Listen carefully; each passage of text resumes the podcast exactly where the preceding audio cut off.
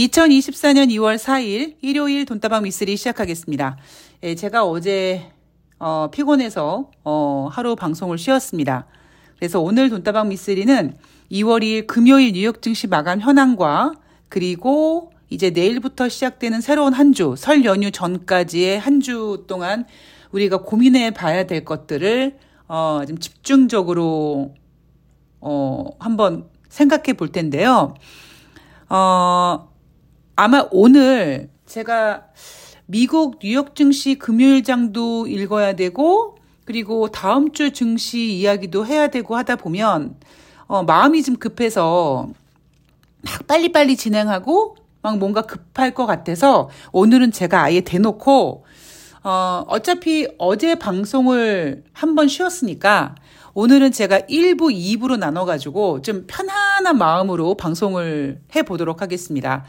어, 어제 하루 방송을 쉬었기 때문에 어, 좀 컨디션도 좀 어느 정도 회복이 됐고 그리고 급하게 하기보다는 조금 여유 있게 돈다방 미스리 스타일대로 어, 이 방송은 과연 경제 방송인가 수다 방송인가 이렇게 고민하게 만드는 네, 그런 이야기를 1부에서 좀 할 거고요.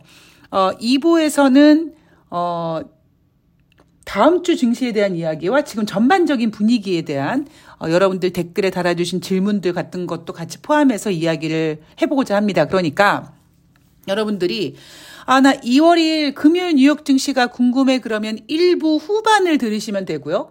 나 다음 주 증시가 궁금해 그러면 2부를 들으시면 되고요.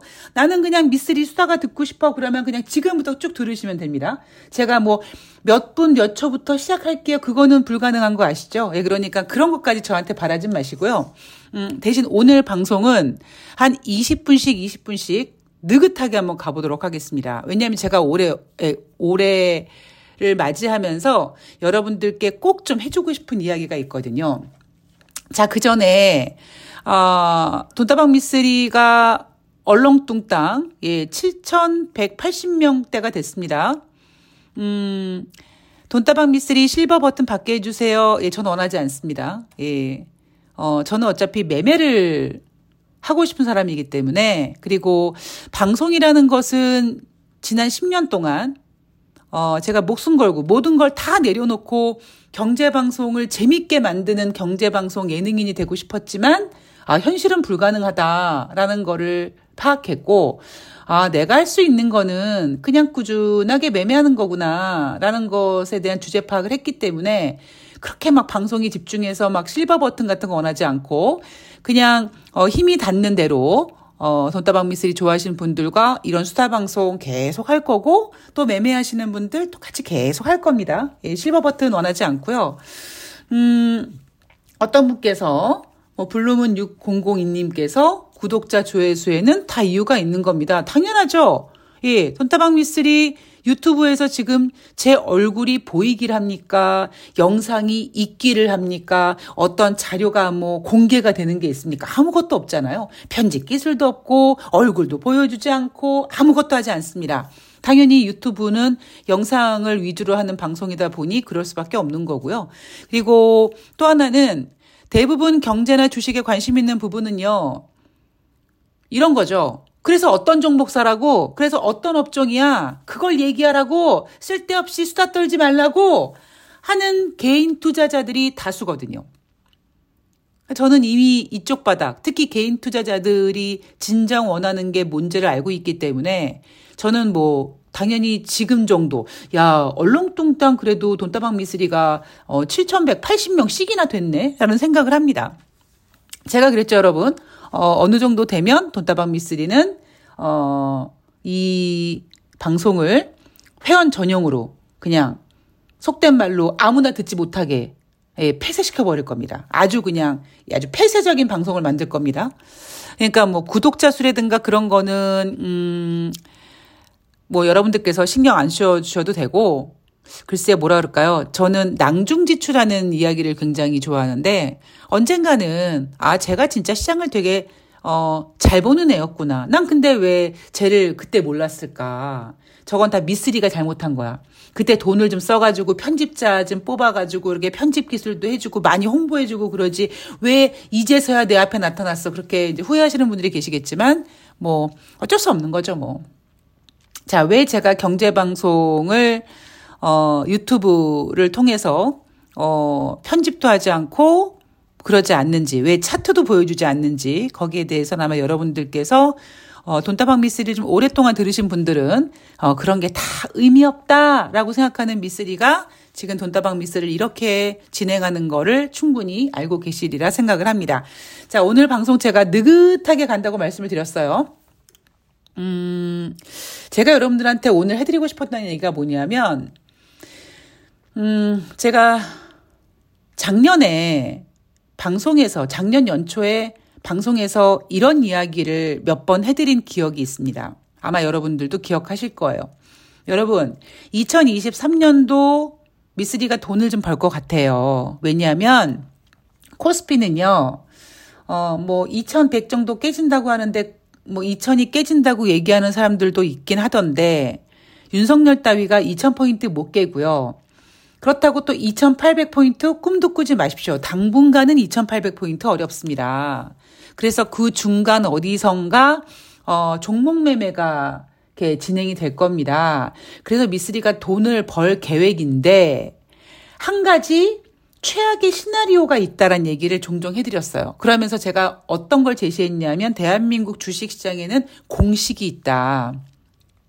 외인이 쫙 매수하고 기관이 사고 기관이 매수해서 레벨업 시켜 놓으면 개인들이 뛰어든다. 근데 작년에 어 1월 달 대신증권의 1월 효과 없다라는 보고서와는 달리 1월 달 주식시장이 괜찮았고 그리고 2천이 깨지거나 그런 증시가 펼쳐지지 않아서 개인들이 뛰어들기 시작했습니다. 그래서 미쓰리가 생각했던 그 최악의 시나리오가 나오는 바람에 미쓰리가 돈을 못 벌었어요. 저는 그거를 인정하죠.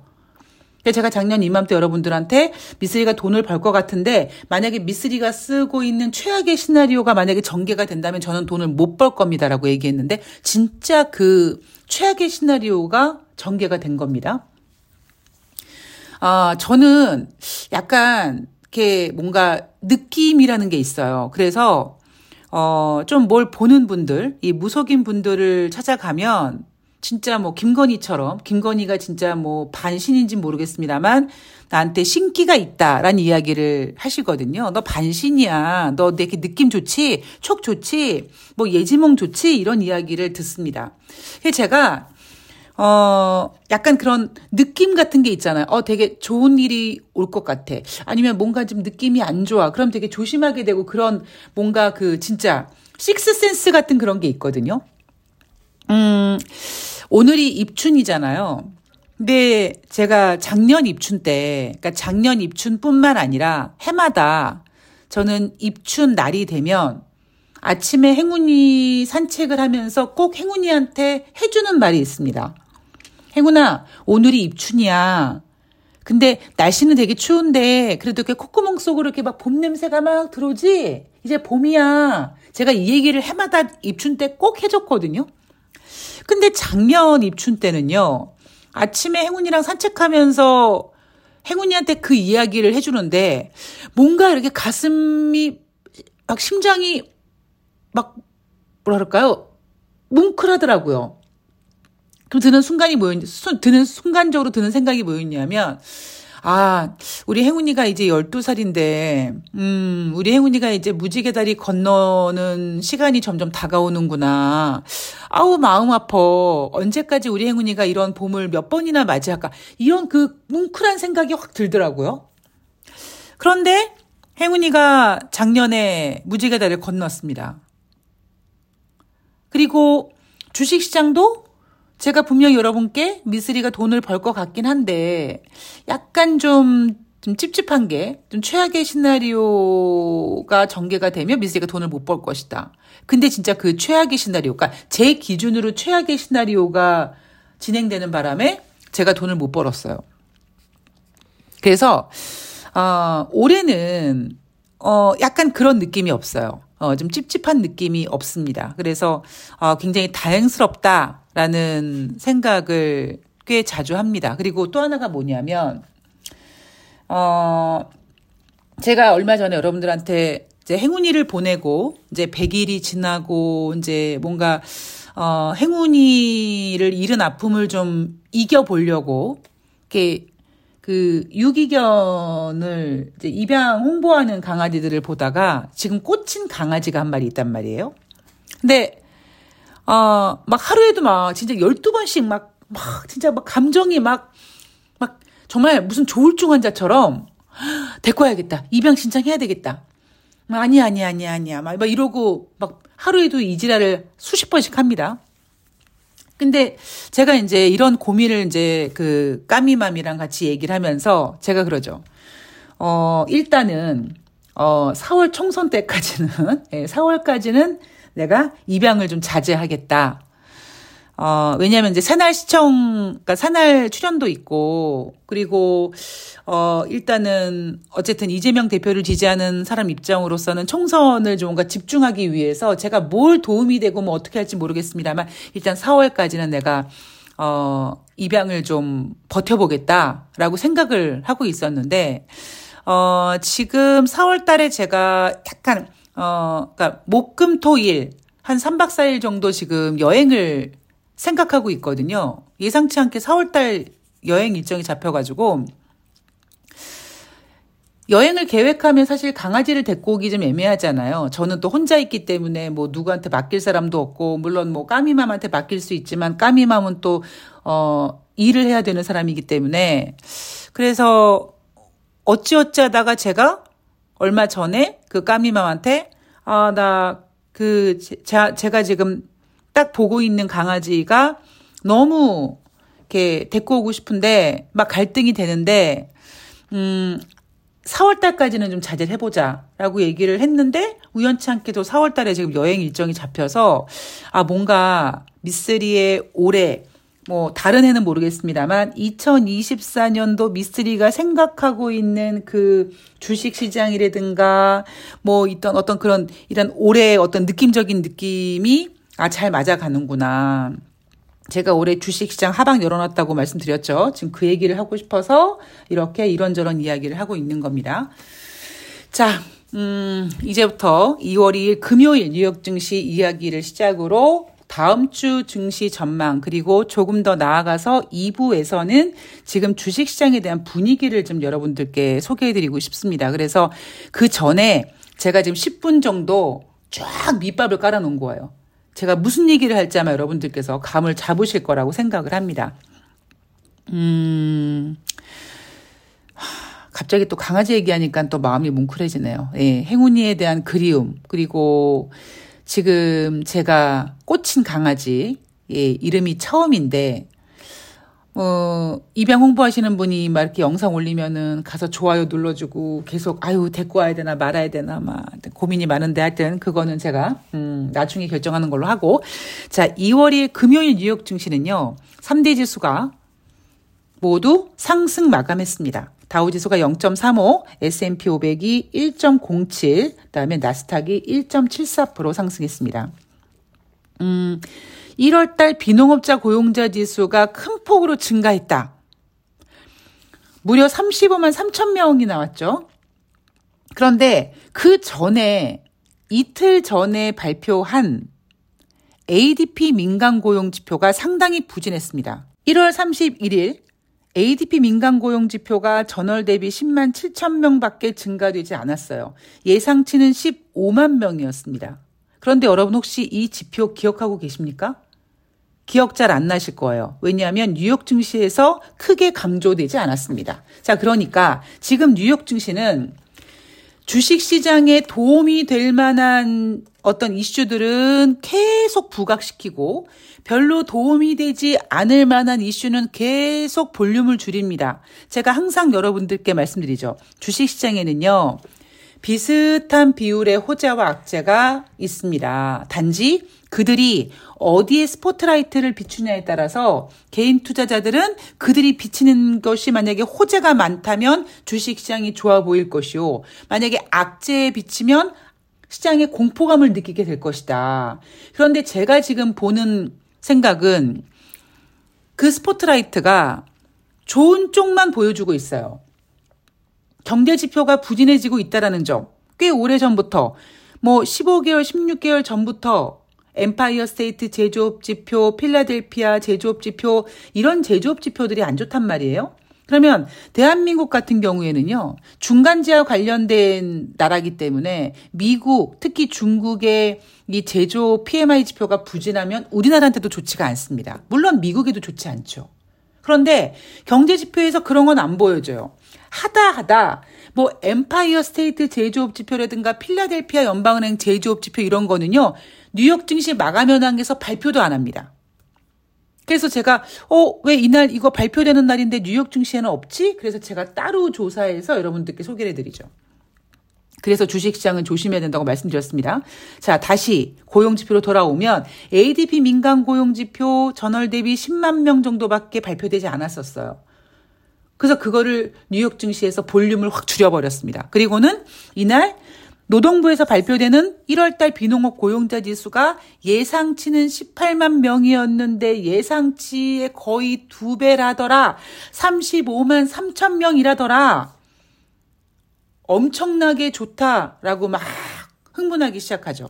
그리고 실업률도 예상치는 전월 대비 0.1% 상승해서 3.8%를 예상해 놨었는데 실업률은 전월과 똑같이 3.7%였었다. 이렇게 포장을 합니다. 자, 고용 지표에 대해서 제가 진짜 많은 얘기를 해드렸죠, 여러분들께. 얘네들은 언제든지 한 두세 달 뒤에 수정이 가능한 애들이고요. 그리고 특히 고용이라는 것은 고용이 좋다라는 의미는 진짜 경제가 좋아서 정말 뭐 유동성도 풍부하고 경제도 좋고 그 자연스러운 그 일자리가 늘어나는 게 아니라 지금 고용 지표가 좋은 이유는 오히려 경제가 좋지 않기 때문에 앞으로 경제가 더 안 좋아질 수 있을 거라는 불안감에 떨고 있는 미국 국민들이 적극적으로 취업 전선에 뛰어들고 웬간하면은 안 입고 더럽고 치사하고 급여를 덜 줘도 주급을 덜 줘도 버티는 이런 모습이다라는 이야기를 해드리고 있습니다. 그리고 저의 이러한 주장은 2019년 연준이 금리를 인하할 것이라는 것을 어찌 보면 세계 최초로 마치게 된 계기가 됐습니다. 그죠? 자, 어, 그리고 또 하나. 음, 지금 경제 지표 발표되는 것들 중에, 미국 경제 지표 발표되는 것들 중에 작년 11월 달과 12월 달 주식 시장이 좋아서 소매 판매 좋았고요. 인플레이션 지표 좋았고요. 그리고 소비, 뭐, 심리, 신뢰, 이런 지표들 다 좋게 나온다. 좋게 나올 것이다. 왜냐하면 작년 11월, 12월, 그리고 올해 1월 초반을 제외하고 지금 다시 뉴욕 증시가 고공행진을 하고 있기 때문에 이러한 뉴욕 증시의 호황이 미국 국민들의 심리를 자극하기 때문에 그런 지표들이 잘 나올 것이다라는 제가 예언을 했죠. 자, 미시간대에서 발표한 1월 달 소비자 심리 지수 12월 달에 69.7이었는데 1월 달에 79.0으로 상승했습니다. 재미있는 사실은요. 12월은 69.7이었고 1월 달은 79.0이었잖아요. 그런데 이거 기준이 얼마라고요? 100이라고요. 그러니까 아직까지 100 아래 79에 있단 얘기는 미국 경제가 100 이상은 아니다. 소비자 심리 지수가 100 이상은 아니다. 즉, 100 아래이기 때문에 여전히 소비가 위축되고 있다라는 것을 얘기할 수 있습니다. 제가 신뢰라는 단어가 들어가거나 심리라는 단어가 들어가는 거는 미국 국민들, 미국 소비자들이 기대하는 거거든요. 근데 그 기대감이 주식 시장의 분위기와 상당히 영향을 주고받는다라는 이야기를 몇 번을 해드렸죠. 자, 어닝 시즌 페이스북, 아마존, 애플 실적 발표 중이고요. 자, 3월달 연준이 과연 기준금리를 인하할까? 지금 3월달에 금리 인하 가능성이 20%대까지 추락했습니다. 그리고 5월달 금리 인하 가능성은요, 90%대에서 70%대까지 하락했습니다. 중요한 건요. 지금 미국의 10년물 금리가 15bp 상승해서 4.02%까지 상승했어요. 우리 얼마 전까지만 하더라도 미국 국채 금리가 4%가 넘네 만에 이러지 않았었습니까? 근데 지금 주식 시장의 관심은 뭐예요? 미국의 연착륙이라는 타이틀입니다. 제가 앞에 방송에서 이런 얘기 해드렸어요. 참 여러분, 인간은 간사하지 않습니까? 이러면서 사람들이 작년 연준의 금리 점도표를 보고는 어, 2024년도에 금리 인하를 할 것 같아. 75bp 할 것 같아. 그럼 한 번에 75bp 인하하는 게 아니라 완만하게 인하기 위해서 25bp씩 세번할 것 같고 그러면 첫 번째 25bp를 좀 여유 있게 빨리 해줘야지만 뒤에 느긋하게 하지 않을까? 그래서 맨 처음에 뭐 2024년도 4분기에 인하한다, 3분기에 인하한다, 여름에 한다, 5월에 한다, 하다 하다 3월 달까지 금리 인하 기대가 앞당겨져서 작년 연말에 발광을 했죠, 증시가. 그러다가 올해 1월달 들어서 연초에 분위기 세졌죠. 그리고 다시 미국은 주식시장이 올라가고 있는데 그 이유가 뭐냐면 12월 달은 금리 인하 기대감이었다면 아무것도 없는 그 허황된 금리 인하 기대였다면 지금은 작년 연말에 증시가 좋았던 관계로 경제 지표가 좋아지고 있는 그 몇 개의 지표들을 가지고 아, 미국은 골디락스구나. 미국 경제는 연착륙이 가능하구나. 라는 쪽에 집중을 하다 보니까 금리 인하, 인하 기대감이고 나발이고 없어진 거죠.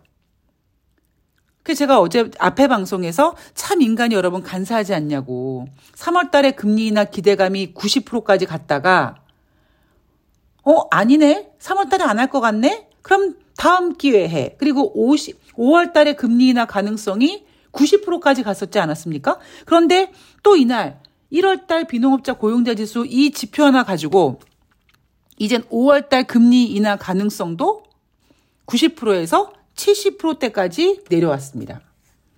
여러분 이렇게 아침 저녁마다 부는 바람으로 흔들리는 낙엽보다 더 흔들리는 잘 흔들리는 게 사람의 마음이고 투자자들의 마음입니다. 그런데 그 투자자들을 희롱하는 그 투자자들에게 전문가 입네 하면서 얘기하는 그런 사람들이 본인들 스스로 흔들려요. 앞에 골드만삭스인가 어디에서는 자기네들도 뭐 3월 달에 금리 인하 할줄 알았는데 지금 보니까 이번은 아닌가 배 이러면서 5월 달로 연기하지 않았습니까? 여러분과 다를 게 아무것도 없는 겁니다. 자, 2월 2일 금요일 뉴욕 증시 마감 현황 점검해 봤고요. 2부에서는 내일부터 진행될 한 주 동안 예, 증시 분위기 그리고 지금 주식 시장에 왜곡된 것들에 대한 이야기를 좀 해보도록 하겠습니다. 2부에서 뵐게요.